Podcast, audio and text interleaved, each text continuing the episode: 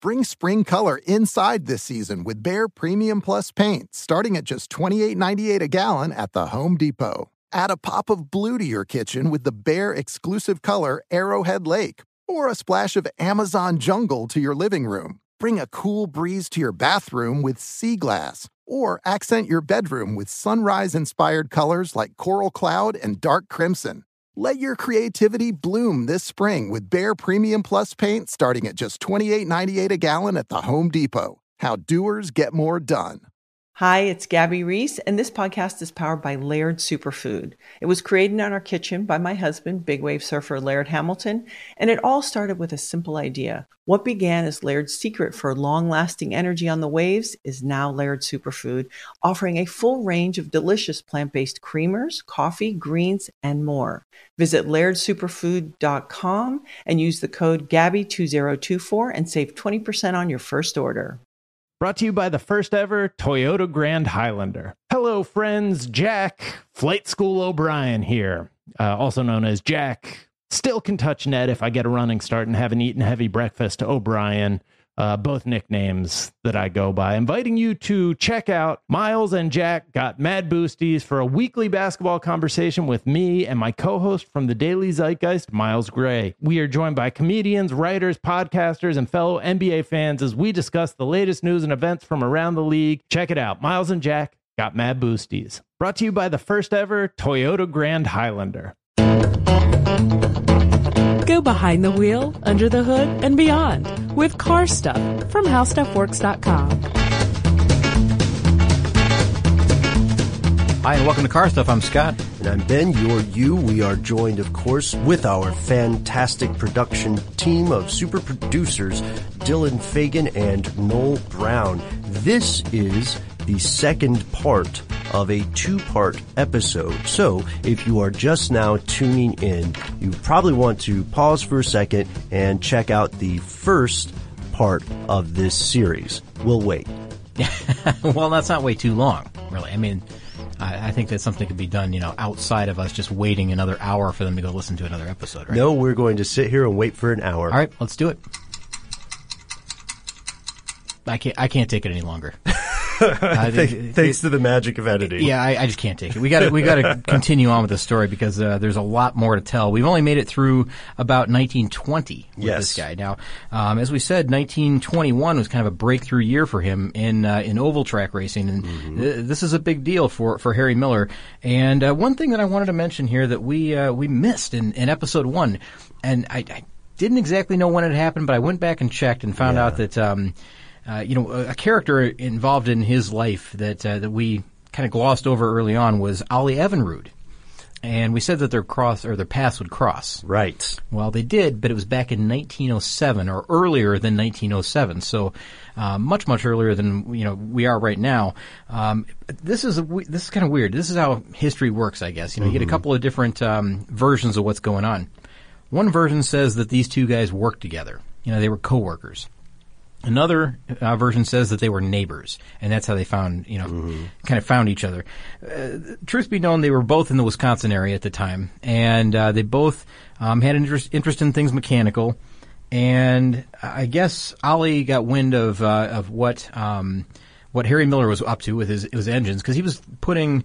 Um, st- I guess he called it a stationary engine, maybe engines into boats, really Yes. but he was also working on a an, an early version, I guess, of a an outboard engine. So something that you know could be uh, moved from one vehicle to the next, one boat to the next. And uh, Evinrude got wind of this and, and liked the idea. Uh, the problem was that the the Harry Miller version was a four cylinder outboard motor, and uh, and Evinrude thought, well, I can perfect that, and uh, he ended up taking two cylinders off of it and then patenting the two cylinder design, and that's where the Evinrude outboard motor uh, came from, all the way back in 1907, because these guys had again crossed paths, and you know that's that's just one of those things, like these two two giants of uh, at the time giants of um, can you call them giants of industry? I think at this point they're really tall people of industry at 1907. How about entrepreneurs and businessmen? Like Up and comers. successful businessmen. Yes. But at that time, in 1907, neither one of them were really, you know, they hadn't really made it yet at that Yeah, point. Yeah, they hadn't uh, exer- uh, they hadn't reached their full potential. No, but if you fast forward, you know, 12, 13 years to the point we are now with Harry Miller, he had definitely made it. Um, he, uh, again, the 1920s was a huge decade for him, and we just talked uh, at the end of the last episode about the uh, the patent that he had filed for um, his TNT car. Yes. It had that 183 cubic inch uh, four cylinder engine, and uh, had a lot of um, well, striking design characteristics that, that others copied and emulated throughout the next couple of decades, really. And uh, I think we should mention this now. Um, you know, 1920 uh, w- was big for him with with uh, you know design and, and building the entire vehicle, right? Like the the whole package. That's a really And- great point. And uh, so so every single part of this car. Now, oh, you know what? Man, I'm just I'm I'm crazy with my notes here. I'm going all over the place because I got so much. Every single part of this car at this point, every single part of a Miller was something that he created himself. He created in the machine shop that he owned and operated. So uh, he had gotten away from using production car parts in race cars, which up until that point had been the main uh, the main idea Yeah, behind common racing. practice. Yeah, it's very common that you'd sure you would perfect things. You know, you would change a few things here and there, but for the most part, you were using production car parts Mm-hmm. in your race car. He completely changed that. He he he built. Or almost every single part of the Miller car was was always made in his own plant, and I mean every part. You know, the the every single little part of that car, th- there was an engineering drawing behind it. So it was a blueprinted car completely throughout. Um, early, early on, again, ni- as far as early as 1920, and it took a long time to build these cars. Yeah, we're talking about 6,000 to 6,500 man hours to build a complete car. And of that number, between 700 and 1,000 hours went into just putting the finishing touch on each machine, just beautifying Can you believe that? 6,000 to 6,500 man hours to build one race car. Now, I, I kind of get it. You know, it's 1920. Um, I think they do it a lot faster now, even, and- but that's still a huge, huge number. Um, again, a thousand hours just kind of refining each machine. That's a, that's a lot of time refining those machines. But here's the level of detail that this guy would go to. Um, there's another, no- again, going back in my notes, but, uh, there was a, a, a, um, an article here, uh, rather a, uh, a paragraph here early on that says that um, he he took so much time and consideration into building these cars that he, you know every bit of uh, metalwork and machinery that went into these vehicles that it was completely beyond all practical consideration. Like he he didn't care what it how much time it took. He didn't care how much it cost to develop that part. He Right. wanted it perfect. And he said that, or it was said that um, parts of these machines that would never ever see the eyes of the public. You know, like something that was hidden deep down inside these race cars. Sure. Was um, was like crafted and formed and finished with with just like the most loving care you could imagine. Like it was just the the perfect part for the perfect place, and and every single thing like that. He said. You know, no one would see this outside of the mechanics that tore these things down, but he took the time to, to really craft his cars right down to this granular level. And you know that idea, that dedication, you know that artistic, uh, I don't know, as you call it, like a noble calling, maybe, uh, was something that a lot of other engineers and designers were attracted to, and they wanted to work for him. So he became um, a. Uh, uh, I guess working in his shop became something that was uh, was sought after. You know, a lot of people wanted to work with him and wanted to uh, kind of learn his ways, maybe. You know, be- Right, become yeah. apprentice to his master. I'm glad. I'm glad you mentioned that because that reminds me, uh, in in many ways, of the practice we talked about in previous episodes of uh, people at an auto plant or auto manufacturers themselves occasionally leaving Easter eggs for Oh. mechanics, like just some like initials or something. Yeah, I've heard of that. Or, or maybe stowing something inside door panels that are you know are never to be seen again. Yeah, yeah, You know, yeah. things that rattle, or maybe you know, some sometimes it's a joke. Yeah. Sometimes it's a you know it's a it's a message like you said, or sometimes it's an item. They'll throw an item in there, uh, kind of a funny item. Sometimes you know. Mm-hmm. Yeah. uh, it, it it I don't think he was doing that, but boy, I it was. It sounds like it would be. It would be a. It'd be a cool thing. Well, he he definitely wasn't doing that. He was uh, he was he was more just focused on the precision of the machine and, and every single little part. It was almost like uh, like a like a watchmaker or something. You know, like every Right. part has to be exactly perfect. Otherwise, it doesn't. The overall thing doesn't work. Uh, But there's an argument yeah. to this too, man. Well, what's the, that? The argument here, uh, which I support, by the way, is that if you have, if you want control, a lot of this is about uh, control over the balancing act that is every race car.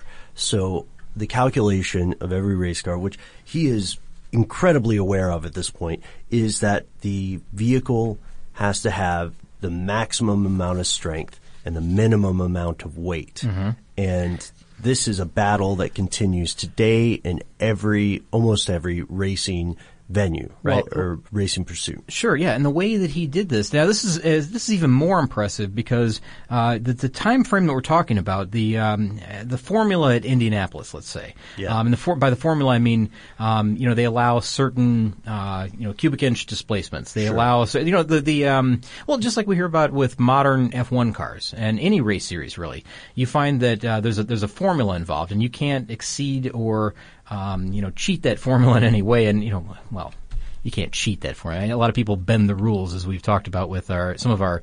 Um, ah, what do you call legends? I guess you know the, Yeah. the automotive legends. You know Oh, yeah. they're rule benders, but um, there's a formula for every race series, and you you have to adhere to that so that you meet the class um, specifications. Right? Everybody kind of understands what I'm talking about. I'm sure, uh, but his engines, even in this this incredibly just fast changing world of Indianapolis, even just that one race, uh, they were continually saying like, okay, now engines have to be 183 cubic inches. Okay, now they're 191. Now they're 213. You know, they just kind of changed. Uh, every year there was something different, so he had to develop an all new engine every single year, and sometimes even more than that if he's going to race in other series or his racers were going to race in other series. Um, but early on, in the early 1920s, his engines were the gold standard, really, for uh, you know for everything uh, that the racers wanted. They wanted exactly what he was putting out. So his was his engines were the ones that were the, the sought after commodity here. Right. And I, I had mentioned early on in in last in the last episode, then late uh, I said I wanted to get to it as well. Um, the thin design of the Miller car, because remember that blueprinted car that we talked about, and uh, I think it was the end of the la- the first episode. Yes. with all the the crazy design characteristics, and the one the car body design that was going to be the standard for oval track racing for the next two decades, really.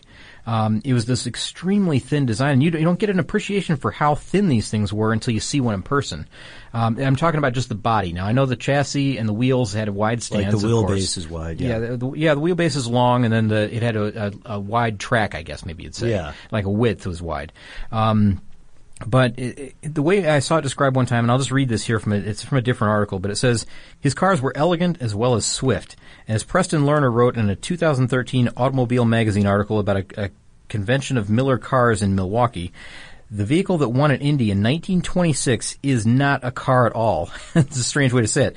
It's a razor blade suspended on four tall, skinny wheels. at its broadest point, the body is a mere 18 inches wide. Now, let that sink in for just a moment. At the very widest point, this race car body is 18 inches wide. That's not very wide at all.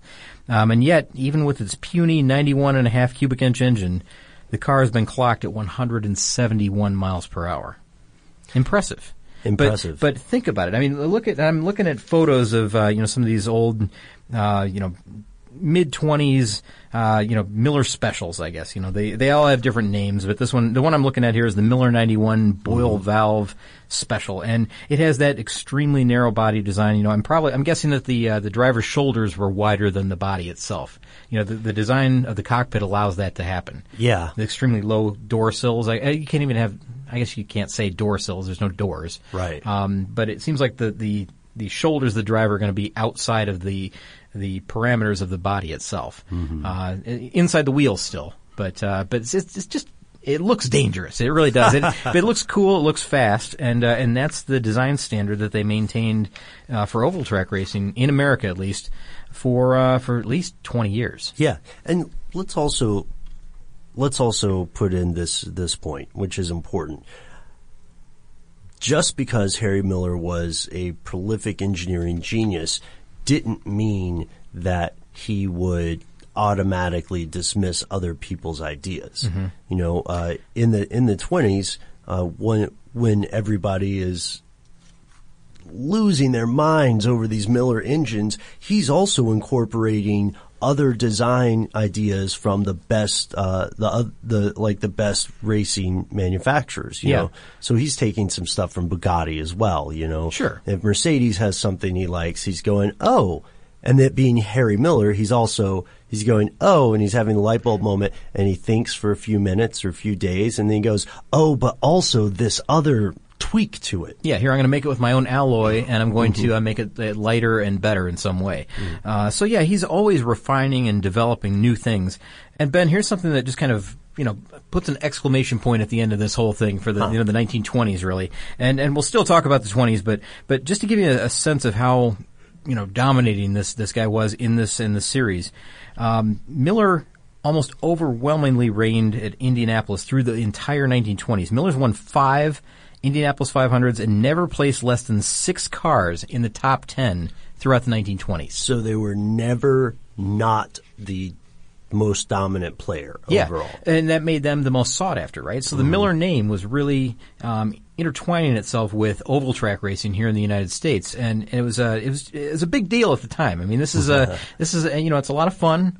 It's a uh, it's a it's a growing sport. It's something that you know it's dangerous, of course. You know, there's a lot of danger involved in these early um, open wheel, open cockpit, you know, no seatbelt days, as you can imagine. So um, it's it's an exciting sport, and people want to be around it at this time. It's uh, it's something that uh, is uh, is it's gripping the nation. Really, maybe that's the best way to say it. Really, it's it's becoming part of the part of the culture. Yeah, part of the fabric of Americana, right? Yeah. Uh, and this this reminds me. I think we can introduce another laundry list of some of Miller's records and inventions uh, leading up to something that I think is really cool. Uh, so we're still in. We'll go through like some of the early 20s stuff. How's that sound? Okay, let's do that. All right. So word is out around the globe, around the racing world, and everybody has their eye on Miller. In summer of 1922, he began the design of a new engine in a car for the 122 cubic inch class. This new engine's only slightly changed. Uh, they have a two-valve hemispheric head and a five-main bearing crankshaft.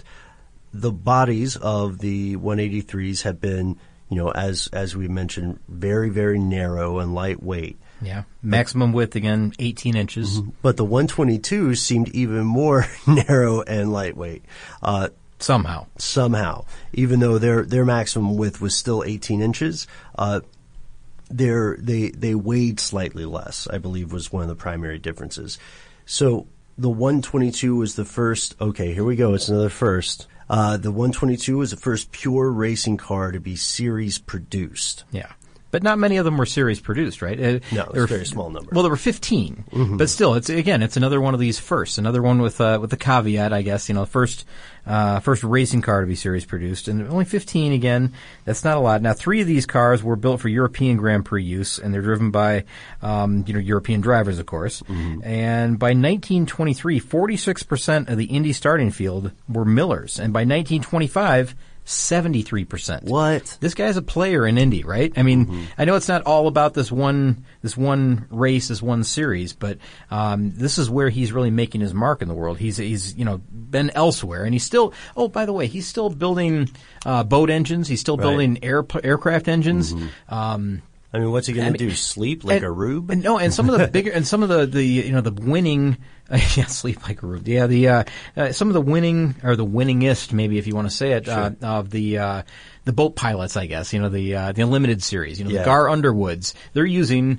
Uh, Miller engines in their in their in their vehicles. So um, his name is really getting out there in just about every form of racing that you can imagine at this point. Um, again, a lot of firsts, and again, we're into a point in, in history where this uh, th- this formula keeps changing. And so, you know, he'll build like about, you know, 10 or 12 or 15 vehicles that, that conform to that formula, but then by the next year, it's completely different. So, Right. uh, you know, you got to completely change gears and, and create something brand new out of that uh, that workshop that he's that he's got, or that amazing factory, I should say, not a workshop.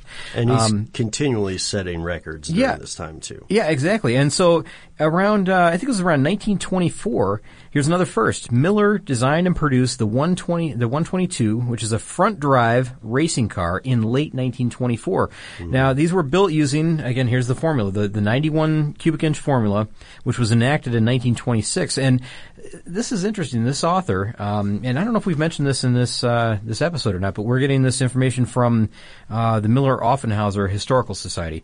This uh, this author says that if Harry Miller had done nothing more in the highly creative in his highly creative career than to give the world a front wheel drive car as a practical reality, Right. that would have you know earned him a significant place in the in history. That alone. That's a huge point. Okay, so some people may have uh, noticed the may have felt a little slippery on the timeline there. Uh, the 122 front drive does come out in late 1924, and only two are built before the 91 seat uh, cubic inch formula comes in 26. Oh, gotcha. Okay. And this is really important because I know for for some folks, as we said, the timeline can be kind of tricky here. This is this is your uh, drill down trivia for the day, folks, friends and neighbors. The 122 front drive racing car made in late 1924, but at like to Scott's point about how things had to change so suddenly, they only built two before the 91 cubic inch formula comes into play in 26. And it is so difficult to describe, to properly uh, pay due diligence to the the enormity, the the bigness, Yeah, I guess the uh, the, the importance, the weight, the historical weight the historical of weight, of, uh, of creating a front wheel drive car for for racing. especially because it worked. Yeah, it worked, and and the thing is that without the drive line that, going through the cockpit, and that was, that was so dangerous for so many years. Yeah. uh, the driver was able to sit like nine inches lower.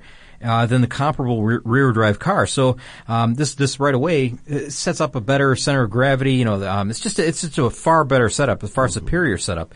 And then the Miller further reduced the height of the, you know the, the radiator. Yeah. And the result was this real low rakish car because they were able to kind of build around a different understructure. You know, like whatever was uh, beneath the body was so dramatically different that they were able to make it even a, a just a better looking car, Yes, absolutely. a more slippery car. A more slippery car. That's a good way to say it. And this hits Detroit like a nuclear bomb. Yeah. know. Yeah. Uh, they they go crazy with uh, the speculation, the research, the holy cow. We never thought this could you know be a reality, right? Yeah, so the only, but uh, you know, at this point, only only racing cars really were the ones at this point, you know, Right. that that were able to make do with this, and and other, you know, there were passenger cars like the the Cord L29, I think, was one that said they they demonstrated the best possibility of front wheel drive, and there was a, a famous uh, Citroen also, the the Traction Avant um, of 1934 that proved um, it- that's much later, I guess, but uh, that proved that you know uh, front wheel drive was definitely a, uh, a reality. It was a practicality, maybe. It was something that could be done um, on a regular road and still be, you know, um, well, I guess functional, right? It was something that would be more practical for everyday use. Yeah. Um, and, and funny that you know that came from racing because you would think that you know they wouldn't be so concerned with uh, practicality on the racetrack, but, uh, right. but but it came about because uh, you know it allowed him to drop the the uh, drop the driver down nine inches and, and make it a more rakish design and more streamlined and, and therefore faster through the air. I mean, it's Yeah. uh, it, it all makes sense really when you think about it that way. It all makes sense. And we are going to pause for a word from our sponsor. Be warned, when we return, we'll be in the middle of the roaring 20s.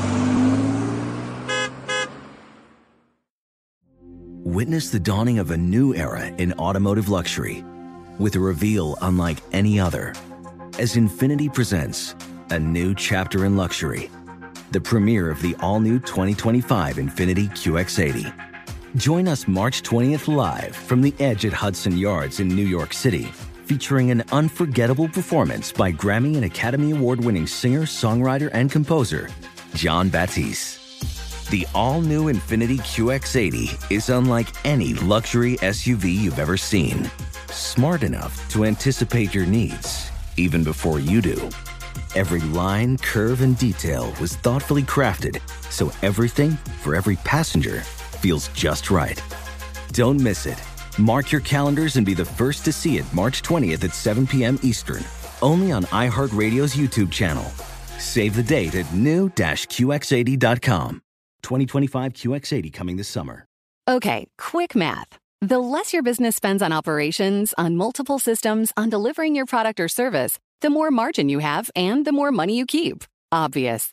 But with higher expenses on materials, employees, distribution, and borrowing, everything costs more. So to reduce costs and headaches, smart businesses are graduating to NetSuite by Oracle. NetSuite is the number one cloud financial system, bringing accounting, financial management, inventory, HR into one platform with one source of truth. With NetSuite, you reduce IT costs because NetSuite lives in the cloud with no hardware required, accessed from anywhere. You cut the cost of maintaining multiple systems because you've got one unified business management suite. And you're improving efficiency by bringing all your major business processes into one platform, slashing manual tasks and errors. Over 37,000 companies have already made the move. So do the math. See how you'll profit with NetSuite. Now through April 15th, NetSuite is offering a one-of-a-kind flexible financing program. Head to netsuite.com slash stereo right now. netsuite.com slash stereo. netsuite.com slash stereo. Hi, it's Gabby Reece, and this podcast is powered by Laird Superfood, a brand that's truly close to my heart because it was founded in my kitchen by my husband, big wave surfer Laird Hamilton. Today, Laird Superfood boasts an amazing lineup of products, all crafted with the highest quality plant based ingredients. Think functional mushrooms, real fruits and veggies. What makes us unique? We're committed to using only real ingredients, no artificial and no natural flavors. Two of my absolute favorites are prebiotic daily greens, really great tasting, and we've added some mushrooms to support your gut even a little more. Then there's our instant latte lineup. We've got instant mocha, instant latte, chai. If you want to discover Laird Superfood, you can do it at your local retailer on Amazon or at lairdsuperfood.com. And if you put in the code GABBY2024 on our website, you'll get an exclusive 20% off your first purchase.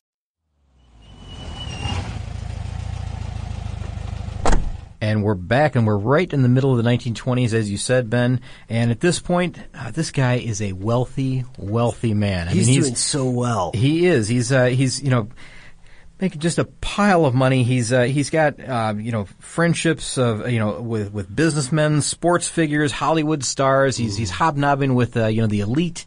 he has a ranch as well. And I would guess that this guy, you know, it probably it probably made him a little bit uncomfortable, really. I mean, I, knowing his character, you know, we've read about um, how he was kind of a shy guy. He didn't really talk to a lot of people outside of you know engineers and other people that were Right. designers or race car well, unless drivers. they wanted to talk about racing and engines. Yeah, I guess so. And you know, I would guess that sure, businessmen would want to do that. Sports figures. I mean, did that does that include drivers of the day? I would guess it would. Yeah. Hollywood stars, maybe not so much, but you know, Hollywood stars have a lot of money to throw around too, and I bet a lot of them were into racing, so maybe they had some things to talk about. So that's uh, that's maybe what's going on here. But um, I feel that maybe though he was kind of the shy guy at the party. You know. Yeah, I, I completely. I, I just I just feel that's probably the way it was. But um, anyways, the, the, of course, the, the formula has changed again for 19, uh, 1926, and um, he's got a new engine, new race car. But the more things change, the more they stay the same because every single piece of the component, uh, except for proprietary parts that he cannot legally create himself, that's all that was stopping him was that it would be illegal to do so. All these were designed and built all over again just for the 91. Uh, this was built in uh, rear drive series production with uh, completion of nine cars, so not too many, and then 10 Miller 91 front drives were built, and they each had their own design. So these were each in some way a variation And- on the theme. And just to give you an idea of what this cost, so in 1926, if you Oh, and yeah. and the idea was, and they said, you know, if you wanted to win, you had to buy a Miller. That was- there's no way around it. You have to have a if you- Miller car. If you can afford it. yeah, if you can afford it. Now, a factory rear drive car was something. Now, this is rear drive, around ten thousand dollars, and that's in 1926. And if you uh, you to draw that out to 2017, that's about 140 thousand dollars. Yeah, and a front drive car would cost you 15 grand. Yeah. 15 large in 1926 dollars, and that works out to about $206,000 today. Yeah. Yep. Exactly right. So that was uh, it was pretty expensive, and we're talking about a time frame between what 1926 and, and 1929, I think, right around there. That's about the the price range that you would pay. Uh, but just to give you an idea of how many people did want to win and did buy Millers, um, you know, in, in that time frame that I mentioned, those three years, 26 to 29, between 71 percent and 85 percent of the Indy starting field were Millers at this point. So man, it was, it was tough competition because everybody had these winning these winning cars, really. Mm-hmm. So it came down to, to driver skill Right. Yeah. and tuning, of course. Driver skill, tuning. There, there are a couple different factors there. Yeah, and then as a result of this, you know, the success on the track, uh, there were there were boat owners that approached Miller to produce, you know, racing engines for their sport boats, and and of course he created marine versions of his 122 and 91 cubic inch car engines, and then uh, he had new designs that came out for the for these boats, the 310 cubic inch straight eights and a 620 cubic inch V16 uh, that he created for, for boat racing as well. And I think those are the ones that Gar Wood would use. I think those were the, the giant engines that you would see in those Gar Wood Yeah. uh, power boats.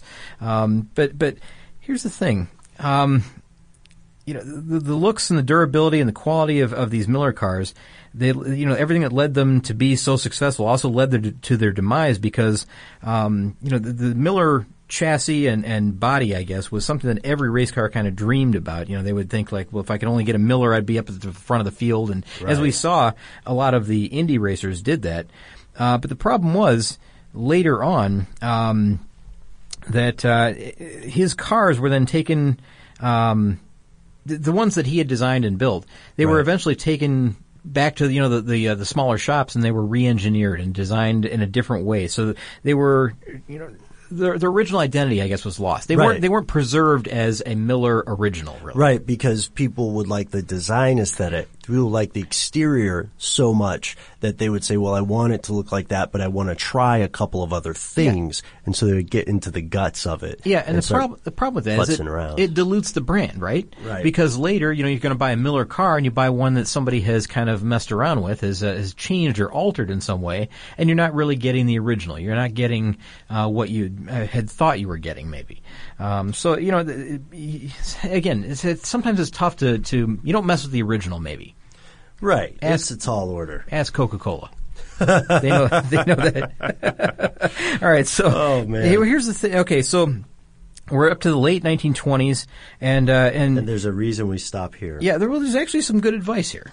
Yes. Okay. I and I agree with you, Scott. Uh, all right. So we're leading up to an unfortunate period in U.S. history, the crash of 1929, which ushers in one of the most difficult economic eras in in since the founding of this nation. Yeah, right? but he had, but apparently he had good people around him. Yes, because Harry Miller's uh, associates gave him some advice and told him to retire from his business. Yeah, and this is just weeks before the crash in 1929. They saw it in the, they smelled it in the wind. Well, yeah, sure. I think a lot of people had, and they said you got to get out. You got to you got to pull out, or else you're going to be left with nothing. Yeah. and uh, and he did that. He did retire, and he retired with a, a six. He also had a sixty thousand dollar retainer from Cord and the sale of his businesses for about one hundred and fifty thousand dollars, uh, Yeah. which allowed him this again to continue to live this luxurious lifestyle. Right, and if we do the calculation, uh, 150,000, not even counting the 60 grand retainer, 150,000, 1929 has the same buying power as 2.13 million dollars. Not bad. So he could retire on that amount of money at that time,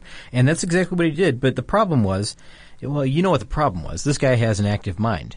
He can't and sleep. He, can't. He can't turn it off. He can't stop. You know the ideas, the thoughts. So the problem is that he decides that in 1930 he's going to set up a new engineering business, which is just awful timing. I mean, he knows what's going on. He's Yeah. setting up a new engineering business. and hired the rest of the. He was like, "Guys, let's get the band back together," and he That- hired the rest of his old staff back. Well, that's what he did. Yeah, and it's crazy. And and but but the thing is, it's not the world of the 1920s that he was thinking it was. It, it's totally changed. He, he didn't have the uh, the thought that uh, we're looking at something brand new here, so a, a new Right. a new America. We've moved from the Gilded Age to the age of Steinbeck. yeah, know? yeah, and the problem was uh, the biggest problem with this was is that you know he he's building these high dollar racing machines and there's no one to buy them. yeah, no one can afford them. So big, big problem. And you know, he he kind of like he he hangs on for a little while, a few years. Uh, but in 1933, uh, Harry Miller has to declare bankruptcy. which is a crying shame because at the start of the same decade, a prominent race car owner says, you know, I'll try one of these Miller four cylinder, 151 cubic inch marine engines in my race car. Yeah. And it's, it's bonkers, man. It's bananas. Yep. It's successful beyond anything anyone was expecting because they thought it would be great, but they didn't think it would be this great. Uh, the prototype established a new international speed record. Uh, they asked Miller to design a race car version, and he developed an economy racing engine uh, for for the hard times. He said, "Okay, we'll try, we'll try to do something that gets bang and considers buck." And Ben, we're, we're skipping over the most important part of this car. Ah, yes. This is this is another 1st This is the first uh, worthwhile. Again, there's the caveat. the first worthwhile four-wheel drive racing car design, and that was his brainchild. It was his idea. Um, as they said, you know, his friends had said, you know, Harry Miller's a guy that would gamble his last dollar on the drawing board, and that's kind of what he did with this. I mean, we know the time frame we're in, right? Yeah. I mean, he knows what's happening, as we said. He knows this crash is going on, but he just doesn't understand the long-term effects and how long this is going to last. And um, so he designs this uh, this four-wheel drive race car in late 1931. They said it was a gloomy fall, you know, 19 of, of 1931 when he decided this. And his creditors were, you know, at the time they were kind of swarming around his business, saying like, you know, Right. "Ah, is this really the time to be investing all this money? You know, we, we're going to uh, call in some of these bills. You're going to have to pay us. Um, but the car itself was it was really remarkable. It was it was extrapolated from the front wheel drives of the 1920s that he created, and the four wheel drives had the same De Dion drive system at both the front and the rear. And there was a new 300, 308 cubic inch twin cam V8, along with you know this complete new drive system. And there were two cars that were completed at a cost of more than thirty thousand dollars at the time. And these cars, unfortunately, were not totally successful. Now, both of these, uh, you know, the, the problems I guess were b- due to bad luck and design flaws. And at Indy and just about everywhere else in the 1930s, um, but they really didn't give it the opportunity to. Uh, display what they were capable of. Because again these are works in progress right? They could be refined. Uh, but in 1934 one of these cars was raced at the Grand Prix of Tripoli and then in the AVUS Grand Prix. And that's the one in Berlin that we talked about where the the uh, the exploding motor Yeah. almost caused the engine engine parts or car parts really to take out Hitler who was in the viewing stands. Um, so uh, the other car I think eventually was just raced on in hill climbs before it was finally retired. But um, again, they just didn't have the right timing down. They just weren't in the right spot at the right time, I guess, maybe. Right, and it was kind of also there was a rush to it too because I think they still needed to refine the design. But that's why a lot of historians believe that the four-wheel drive cars were the cars that really sealed the deal on bankruptcy. Yeah, and then in, and well, you know, with the bankruptcy, you know, something good came out of this. Really, something really good came out of this. Now, a guy by the name of Fred Offenhauser, and uh, we've mentioned that you know this this information is coming from the Miller Offenhauser Historical Society. Yes. and uh, Fred Offenhauser plays big into this because uh, he was he was Miller's shop foreman and his chief machinist. Yeah. when it, when he was working, he was working for Harry Miller at the Pretty time. much one of his closest friends. And when these assets were sold at auction, uh, this guy, Fred Offenhauser, picked up the entire engine design and continued to produce it and refine it as he, as he, you know, as the decades progressed. Right. And this design is what became what they called the indomitable Offie, which is uh, probably the most, most victorious racing engine of all time because this guy bought this engine design in 1933. And do you know that Offie engines or Offenhauser engines were run at Indianapolis through the 1970s? So let's just say 1980, um, all the way up until 1980. That's 50 years of Offenhauser engines at Indy, and that's based on you know the Harry Miller designs that are going back another 10 years. Yeah, and uh, the, and of course, this would be the number one pick to inherit and continue this legacy. Offenhauser is probably, out of everyone else in the world, the person most qualified to understand what Miller was aiming for Yep. and where it could go. Now, Scott, before we go into the next turn here, Oh, there's an interesting character in the next turn as well. right? So scoot up to your edge of your seats, and we'll be back after a word from our sponsor.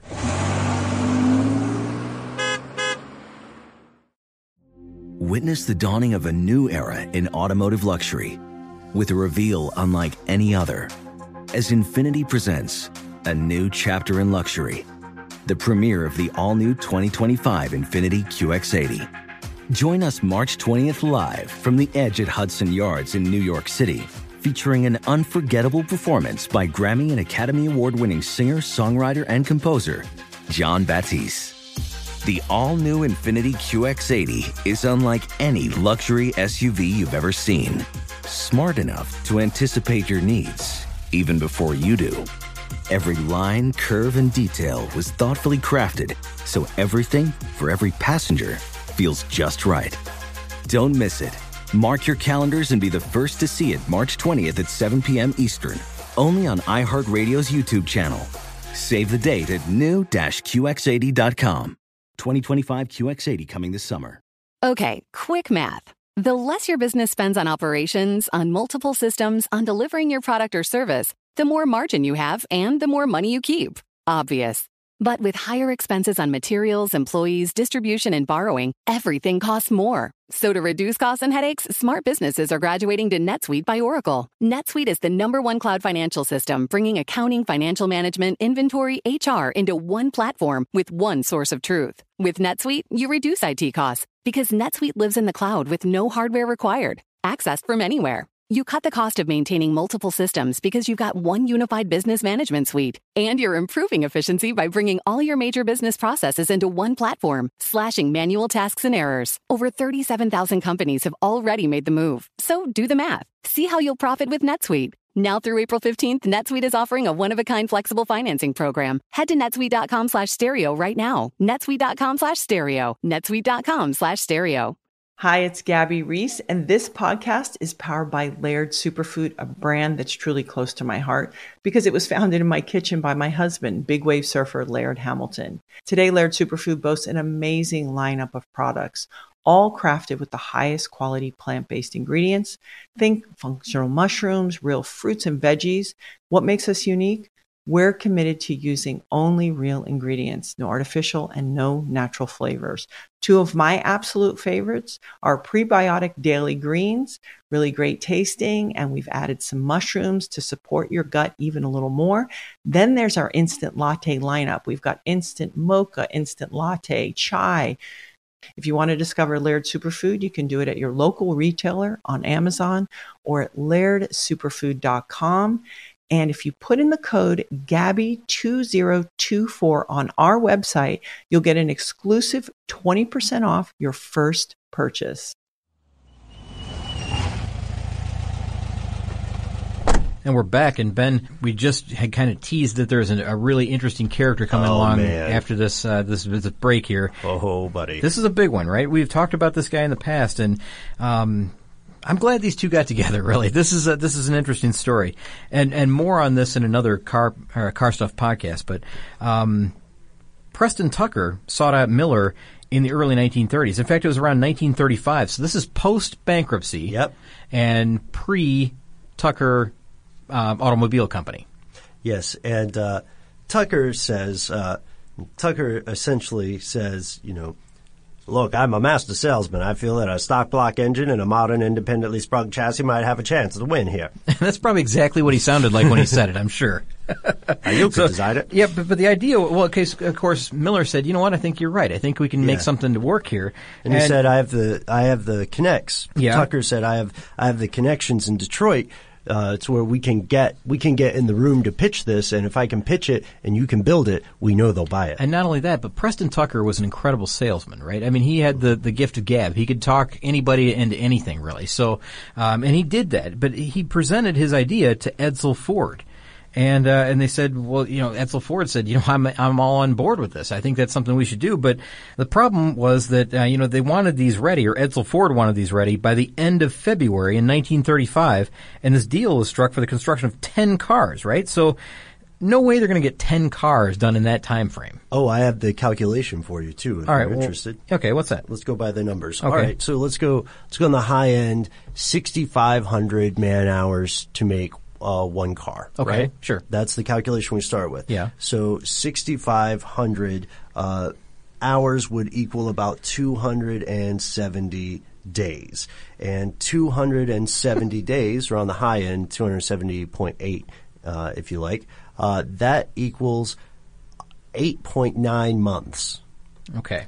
to uh, so that's They've got one car. They've got less than three months to create 10, 10. cars. Yeah, to create 10 race cars for Ford Motor Company. and to test them. Yeah. Oh, yeah, that's right. And to test them, and there's just no chance, right? There, there's no way that they're going to get this done. But somehow, somehow, they got these cars uh, developed and built within within that time frame. Now, just to give you a, a little bit of a, a background, I guess the, the seventy five thousand dollars doesn't sound like a whole lot of money, but that was one point three million dollars in Right. in 2017 funds. So it was a significant amount of money. Um, again, you're talking about race cars, though, so maybe not that much money. Well, we're also talking about the Great Depression. Well, yeah, that's true. Okay, that's the other thing. Ford had the money to spend 1.3 million dollars equivalent in the middle of the 1930s when not a lot of other people did. I mean, No. individuals weren't coming to them with this type of idea, so you know they kind of had to take this deal when it when it came around. Uh, but the inevitable happened during the race. Now the cars were rushed to be put together, of course, as we said. Um, and of course, you know, there was the, the the the situation at the shop was what they called one of unrelieved panic. Now, I Right. can't imagine trying to build race cars for Ford Motor Company in a situation where you're in this unrelieved panic situation. Oh my But gosh, yeah. Can you imagine? It was 24 hours a day, seven days a week, round the clock. You know, just all the way from the end of February until the race day. Really, only four cars qualified for the race, and all of those four cars retired early for the exact same reason. There was a seized steering gearbox that overheated because of its proximity proximity to the exhaust. So it's Yeah. Just a, a design flaw that they could have easily, uh, you know, remedied If they just were able to practice and, and experiment with it a they had no time for testing at all, so they couldn't really put these things through the ringer and, and figure out what was wrong. But that's something that could have completely saved the reputation of Harry Miller, of course, Preston Tucker along with him, Right.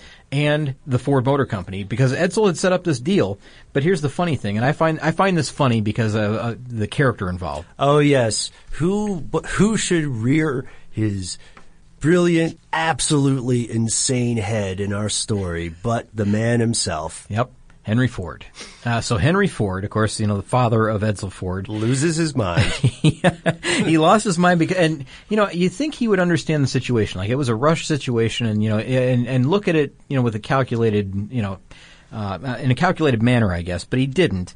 Um, he was he was embarrassed, right? Yeah. So Henry Ford himself ordered these ten cars hauled away, and just to be kind of like put out of sight for about a decade. Like hide them Yeah, just hide these cars. We want these. Uh, we want these put away. Now, because now they the- made Ford look bad in racing. yeah, well, the pro- yeah, it, it, it dealt a serious blow to the Ford image and, of course, to Harry Miller's image. So he became kind of the fall. Uh, this, uh, well, of course, Harry Miller became the fall guy for for what um, really shouldn't have ever happened. I A mean, scapegoat, Yeah, know? this guy had made some of the most beautiful racing cars of this decade and the most successful, and he was put in a bad situation. And uh, and it just didn't work out. I mean, it it made things worse, I guess, and it kind of it kind of led the way for the way Harry's future would end up. I guess maybe that's a that- it's kind of like a, bad omen, really, Here of what's go. to come. Yeah. Um, so after this uh, this Miller Ford debacle, as they call it, uh, Miller formed a business venture with um, a guy named uh, he was an automotive stylist. This guy this guy's name is Tom Hibbard, and his design or his idea was to build a trim speedster based uh, Ford V8 chassis that was uh, that was shortened and. Again, this would use the 91 cubic inch straight eight that they had uh, had engineered. It was a mid-engine design, and it was a, a fully independently sprung sports car.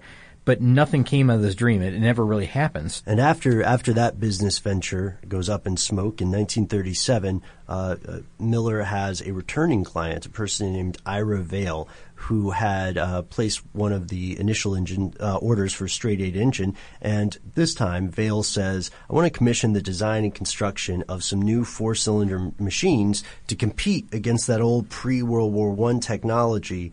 Uh, and that's what was uh, at the time running the game on the dirt tracks in at Indianapolis. So Miller designs a lightweight aero engine, deep chassis members, independent suspension, and here we go, still another first. Disc brakes. All the way in 1937. disc brakes. So uh, another another Miller first disc brakes on a race car, right? Yeah, bet you're uh, bet you're mad now, listeners, when you think back all those times you had to mess around with drum brakes. That's right. And really, Ben, this car ended up becoming like a, a test bed showcase for a uh, for an oil and lubrication company because shortly after Miller started construction of those cars, the Gulf Oil Company approached him and said they want to buy out the project. So they decided that they were going to use these vehicles with uh, with current gas and lubricants and, and kind of show what their product could do on the track, really. And um, these race cars were completed, but you know, testing and attempts at qualifying kind of showed that these things had uh, had cooling problems. So that was something Right. you know that they uh, they just decided that there was nothing they could do with them. They disposed of the cars and they were just never raced again. Isn't that strange to think? They just got rid of the project. Like it was Yes. a special Harry Miller project. They decided, well, we're just going to scrap the whole thing. Well, they're a very large company, you know. Uh, so. a program was launched immediately after that, and people were looking to construct a Grand Prix worthy car using a team of uh, the best in the business. This would be a cost is no object kind of race car, so no worrying about economy for Mr. Miller. But at this point, he's aging, his health is flagging, and he said, I'm going to give it one more go. This was to be a 180 cubic inch six cylinder supercharged four wheel drive mid engine independently sprung disc braked technical masterpiece, right? it's impressive. It's uh, the engine was the world's first to have over square bore and stroke dimensions. Over square. Now Yeah. that's something I need to talk about because Yeah. over square, when you describe something as over square, someone might scratch their head and say, what does that mean? It just means basically it's a, a short stroke engine. So the cylinder, uh, the cylinder bore is greater than, the diameter I should say, is greater than the stroke length. So it's a, again, a uh, it's, it's more capable, I guess, of higher RPM. So that's the, the benefit here in racing. Higher RPM engine, short stroke engine. Yeah, this car has massive, immense, gigantic potential if it's given time and to be properly developed. Which, of course, it is not. This very complicated car was rushed to completion and it failed to qualify for the 1938 Indy. Yeah. And there were three cars actually that were comple- uh, completed for 1939 as well. And uh, one of these cars crashed and burned dramatically, as they say. Uh, one was withdrawn, and the other one failed to complete the race at all. So, um, not very successful toward the end of the career. That's a that's a real shame because this this program had potential. Again, you know, with uh, with you know, cost no object.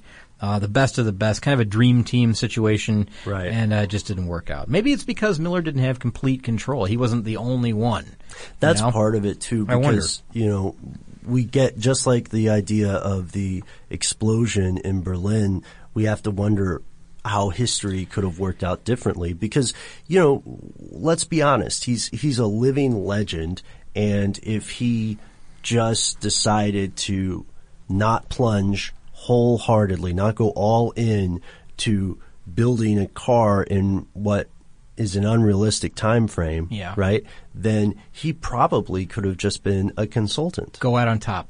That's Yeah. what you're saying, right? And uh, this uh, this last one, this one that we were just talking about there, I should point out that that was also a Gulf project, and the uh, so the, the the Gulf honeymoon, I guess if you want to call it that, uh, had Yeah. kind of dissolved at this point. So, oh man, it's just it's kind of like a, a, a uh, an abrupt downfall, I guess, to this guy's career, really, and it's sad to see. Um, at one point uh, here, I mean, we're getting really towards the end, but you know, his reputation has kind of uh, is, is dwindled a little bit, which is sad because he had he was so uh, his, his cars, his engines, his uh, his just instrumental yeah, it, it was it was he was just such a dominant force in this in this uh, this arena for so long. Um, it's sad to see this happen, but and, and I, I never saw any notes on this really, but it, seems like his marriage might have ended around the same time as well, and I'm not Yeah. entirely sure. But here's the way it's described, and, and you tell me what you think. Right. Um, so Harry moved by himself, and his wife returned to California. So he moved by himself back to Indianapolis, where he engaged in various aircraft projects involving Preston Tucker. Now, all this ended badly, and a year later, uh, Miller moved to Detroit. He set up a small business making text, fi- text test fixtures and tools, and he spent the last two years of his life um, in just awful shape, just terrible condition. yeah impoverished Yeah, exactly. And he, he spent now of course it's a sad thing for a guy that had been on top at one point, right? I mean, he's just he's he's not he's not the character that he used to be. He's not the he's not the same man that he used to be. He's uh, he's dwindling here. And at age 65, which is relatively young still, that's not that old. Having suffered, I think he, he had suffered with diabetes, and oh, this is the worst. He he acquired something they called facial cancer. That's that's terrible. Um, but he knew the end was near. Was near, and in 1943 he suffered a fatal heart attack and died on May 3rd. And his ashes were interred in Los Angeles with very little fanfare. And as they say, it was a sad passing for a flawed but vital man. Now, what a just a, a precipitous fall for him, right? I mean, he was on top. He was he was uh, rubbing shoulders with uh, with the elite, you know, the sports stars of the day, the um, the, the ultra wealthy businessmen and women, and uh, you know the uh, uh, the Hollywood elite. Um, and now here it is. Just really, it's not many years later, maybe 15 years later. He's he's living this horrible life, uh, you know. With with he's got cancer, he's got diabetes, he's uh, his his heart is failing, um, his businesses are falling apart. He made these bad deals at the end of his career. Um, I, I would typically like to end on a, a happy note, but this isn't one. This isn't a good ending for this guy. Not particularly. No, it's a sad ending. Yes, Scott, you are right. Unfortunately, it's a sad ending, but there are numerous silver linings to this. And one thing uh, that that's fascinating here is toward the the end, as things draw nigh and the curtain begins to close. I feel like there's an untold story in in this in this section because what happened between him and his wife and uh, the relationship of uh, of great minds like Tucker and Miller working on this stuff that they can't seem to get to click. Uh, and they, you know, they worked together on and off until Miller passed away, and they must have actually been friends because Tucker helped Miller's widow pay for the funeral costs. Yeah, and at that time, now if if I'm remembering this correctly, weren't they working on that combat car that Tucker had Yeah, decided that he wanted to build? It was kind of a, a pet project for Tucker with a turret on the top, and uh, he had some kind of you know crazy ability to shoot and drive at the same time, which was something that was uh, something that I think the tanks of the day couldn't do. I, I believe, I think that was it. I again, I'm stretching the, And- the limits of my memory here. And he took uh, Miller took some of the stuff, some of the designs from the Tucker combat car or concepts from it to American Bantam, and he got involved with the development of the first Jeep. And then also uh, another another interesting tie in here. It was while Miller and Tucker were working together that uh, I think it was through them that Tucker met the chief mechanic John Eddie Offutt, who would later help him build the first prototype of the 48 Tucker. Oh, well, that's good then. So, so you know that uh, that relationship, that uh, that partnership, uh, led them to you know meet uh, cross paths with even other characters that became uh, you know important in his story later on as well. You know, Preston Tucker. Uh, so, so uh, I guess. It opened a lot of doors for a lot of people. Maybe that's the way to put it. Because look at his involvement with, um, you know, just developing carburetors and then and then you know, placing boat engines into you know these these small craft. Uh, uh, the, you know, Ole Evinrude then saw and decided to patent this, and you know he's he's got his hands in so many things. You know, his his legacy is one of um, uh, great success. I mean, tremendous success for decades and decades. His his name will always be tied with with racing, especially American oval track racing. Uh, but there's so many other uh, fields that, that this reaches into. Um, that that uh, he's got he's played such a huge part. So even though you know we said that we kind of ended on a sad note, I guess with the the man himself. Um, sometimes that happens. I mean, sometimes you know the the person themselves has a, a sad or, or tragic ending, but their legacy is one of uh, of, of tremendous accomplishment of of great success. Sometimes uh, the people who do the most for society end up being the least appreciated, unfortunately. Yeah, and sometimes even later on, they're they're recognized for their their achievements. You know. Yeah, posthumously. Yeah. I mean, you know, we're a species who killed a guy for saying that the Earth goes around the sun. Yeah, I guess. And you know, the the lucky thing is that uh, you know, the lucky thing for for Miller, I guess, is that you know there were times uh, in his life when he was on top. You know, he Yeah. he was recognized while he was alive. You know, he was Saw able to he was able to enjoy you know that that uh, that life, I guess, that he had built for himself and his wife.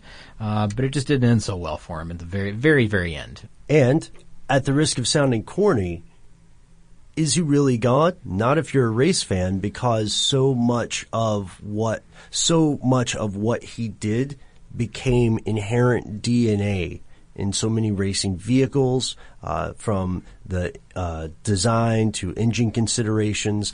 It's remarkable how profoundly one individual, a single person, was able to affect this billion dollar industry, influence it. I, I would say in many ways set the course.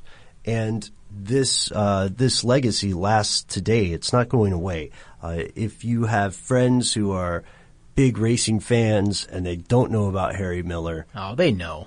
They have to. They know, and they, they probably know about the uh, the Miller Offenhauser uh, um, um, connection. You know, the, the- Yes. the way that they're involved, and and I'm sure that they know most of the story. and They mo- know most of the firsts as well. Um, he's, he's a big name. He's he's people that he's one. He's someone that people know. You know, if you're if you're in the know in the racing world, you know about Harry Miller. And if you'd like to check back on some of our previous episodes that we mentioned regarding racing or our Legends series that we alluded to, then do visit our website, carstuffshow.com, where you can check out every audio episode we've ever done. And oh brother, Yeah. there, there are a lot. There are a lot. There are a lot. We're we're getting towards. well, I think we're got to be getting close to 800 now. No way. We have to be. Oh man. Do we get anything? I don't think so. We don't get like a car? No, no, balloons don't fall from the ceiling or anything like There's that. no confetti. No, no. I think it just, here's what happens. I think I think the 800th episode happens, which you know that may be months from now. I don't know where we are exactly in, Yeah. the, in the frame of things, but um, here's what usually happens. We talk about it for a while. We say we're going to do a special episode Right. for for that you know that that milestone achievement. And then the, the thing passes, and we say, "Oh, by the way, uh, you know, remember two weeks ago when we did the episode on whatever this was, X, Y, and Z? Right, right. That was our 800th. That's Ah, how it well. works. It, it just happens. Well, we're not a show about counting, Scott. we're a show about cars. It's not. We're not math geniuses, okay? Not a math doctor No, or no. whatever. Not a Yeah, numbers surgeon. It's, it's usually kind of like you know the muted trumpet moment. You know, like when it when it's it's, it's over. It's already yeah, it's already happened. Uh, so uh, let's see. I, I think we can keep Dylan's name from the previous iteration or the earlier part of this series, and we'll just stick with Twin Cam. Twin cam, sure. Sure. Uh, and unless you want to say forty-eight, that's good. Oh. Talk about numbers. Yeah. All right. Well, if, when you meet when you meet our super producer Dylan, just call him forty-eight. I'll be confused. Maybe we can get him a jersey with the number forty-eight on it. Hey, there you go. Yeah. See, that's why you're the smart one here. No, thanks. Well, you know, I'm not a math doctor, but I do play one on this podcast. Oh, oh, where's that trumpet? I know, I know. Oh. It's an old line, but uh, I think I kind of made it work. Yeah, I think you made it your own. Yeah, you I know, did. I you really did. innovated just like Miller. Oh, I'm always th- I lay awake at night thinking of, of closing clever lines like that. You know? I was, don't worry, I was very inordinately proud of making up the phrase math doctor. and I used it freely. I mean, you said uh, the other one was uh, what? What Number surgeon? Yeah, number surgeon. That's a good one. yeah, I don't know. I don't know. Some, well, I'm going to think about it later. Uh, and if you have a, if you have a favorite between those two, uh, rec- recommend it to us. We obviously would welcome any help, but don't say mathematician. That's not as fun. That's real. That's a real thing. I think it's real. Oh my gosh, is there a math doctor somewhere listening who's going to write in? Yeah, it's a real thing. Jackasses. yeah, right. Sincerely, Alfred Knopfowitz, comma D-O-M, uh, Doctor of Math. I guess so. Yeah. So this concludes today's episode in this series, but not our show, uh, which brings me to an important point. We will be back next week. In the meantime, uh, if you are given to social media shenanigans, feel free to swing by our Facebook and Twitter page where we are Car Stuff HSW. You can see all sorts of things that may or may not make it to the air, including stuff from listeners just like you. And Speaking of you, you are the source of our best ideas and suggestions for upcoming shows. Uh, we'd love to hear from you. You can drop a line on the Twitter or Facebook, or if you think that stuff is a bunch of tomfoolery and malarkey, we totally get it. You can write to us directly. We are Car stuff at howstuffworks.com.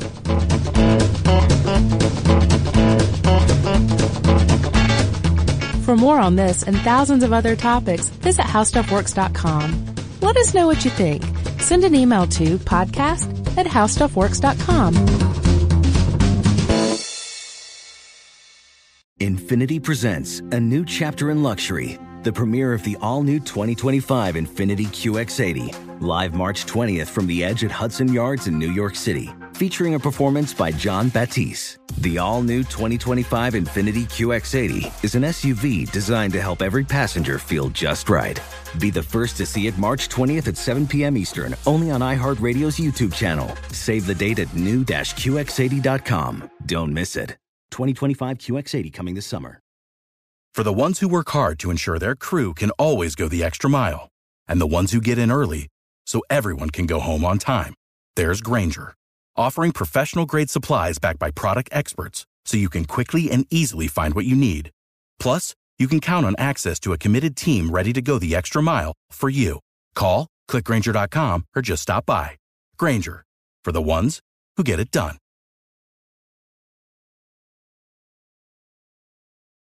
Hi, I'm Gabby Reece. Join me and my husband, big wave surfer Laird Hamilton, on our journey with Laird Superfood. From our kitchen to yours, we've crafted delicious plant based creamers, coffee, greens, and so much more using high quality functional ingredients. Visit lairdsuperfood.com and use the code GABBY2024 for 20% off your first order.